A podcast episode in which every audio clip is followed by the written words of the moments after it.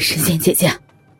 林三看着宁雨熙坚决而窈窕的身影，像一支箭般往深渊落去，撕心裂肺的喊着他，喉咙处似要破裂出血来。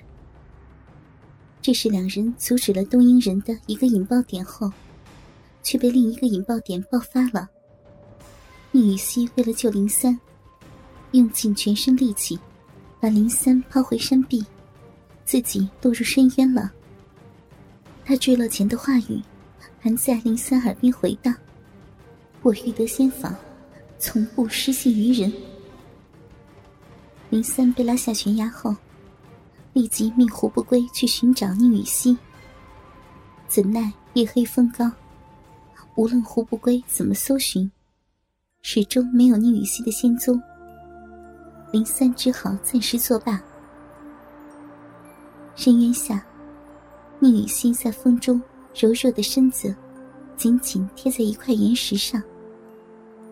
原来，他落下山崖后，虽然凭借自己深厚的内力和绝妙的轻身术，保住了自己的性命，却也因此精疲力尽，身受重伤。正要寻一处地方去疗伤，却听见胡不归等一众士兵的呼喊：“我已这般待他，何必还要回去见他呢？”宁雨欣想着自己在最后竟然甘愿冒险救下林三，心中迷茫自己的想法，却是不愿意回去见林三，便寻了一块岩石躲藏起来。黑夜中。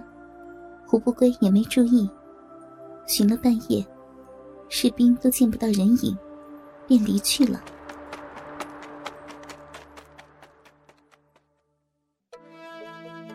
宁雨熙此时方从岩石中出来，蹒跚着离去。他身上早有多处划破的地方，露出的肌肤冰凝似雪。远处看去，一身雪白的长裙。衬着她的娇躯，透出妩媚和圣洁。走了不久，宁雨熙发现了一处破败的草庐。想来是哪位隐居的人士，曾在此处结庐而居。他向草庐喊了一声，见没人回应，猜是草庐已无人许久，便移动着重伤的身子走去。此时。宁雨熙脸上浮现出苦笑，从来都没有想过，自己竟然会有一天，寄居这样残破的草庐。洁癖的他，却也不介意这样的房屋。小贼啊，你可是害苦了我！他心中也不知是怨恨还是无奈。原本高高在上的仙子，已经渐渐降为凡人。而后，他便住进了这草庐内，休养着伤势。里面有人吗？一个高大的男子出现在仙子居住的草庐外，向草庐喊道：“此时，宁雨熙已经休养了两天，身上的伤势也好了一半。想着这万丈深渊底下也不会有人烟。”身上便是穿着之前残破的衣服。此时听见人声，却又不愿出门见生人。他想了想，也只能这样做了。冷冰冰的声音答着话：“嗯，小女子在炉内，不方便见客。”没想到，自己也会自称小女子。仙子姐姐却是想让那人离去。若是他胆敢硬闯，说不得，仙子也要杀人了。屋外的男人一听这仙乐般的声音，脸上神色一喜，知道找着了，便对草庐喊道：“炉中是宁雨熙，宁仙子吗？在下高俅，是林将军帐下护卫，特来寻找仙子。”此人便是高俅。他本一直在林三身边做护卫。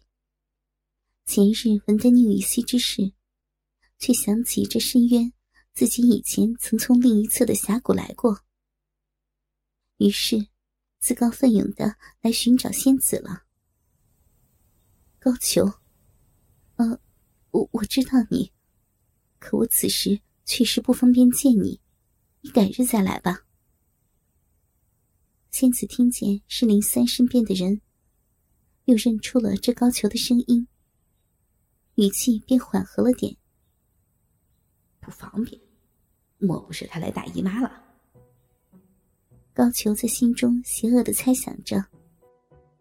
再转念一想，这深谷处荒无人烟，他又是身受重伤，估计是几日没梳洗，不愿见人吧？呃，此地荒无人烟，想必仙子这几日是未曾梳洗沐浴。呃，那高某先为仙子。寻些衣物和清水来给仙子梳洗吧。高俅高声说完，也不待宁雨熙答话，转身就去张罗。宁雨熙在炉中也是无奈，都掉下万丈深渊了，还是逃不过那个小贼的冤孽。半个时辰后，高俅寻来几件朴素的农家衣物和清水。走到草庐前，便道：“仙子，衣服和清水我已经拿来了，如何给你啊？”“嗯，你闭着眼拿进来。”这仙子的脸皮可真薄。高俅嘟囔了一声，便闭着眼，把清水和衣服放在门口处，转身离去，却别有一番风情和娇媚。他落落大方的走出草庐，脸上带着千年不化的冰寒，看着不远处的高俅，冷淡的说：“你是怎么寻到这里的？是林三叫你来的吗？”“啊，高某以前来过此处，所以对这里的地形比较熟悉。至于林将军，他一直苦苦寻找着仙子呢。”高俅感受着他身上寒冷的气息，心里哇凉哇凉的。老子好歹给你找了套衣服啊，怎的也不说声感谢啊！宁雨熙听得高俅的答话，沉默下来，心里不知想些什么。须臾，他抬头对高俅说道：“你既是林三叫来的，能替我办几件事吗？”先给我找一套白色的长裙，这衣服我穿不惯。再给我找些疗伤的药物，我要尽快恢复功力。宁雨熙话语里透着不容置疑。好，高某这就去办。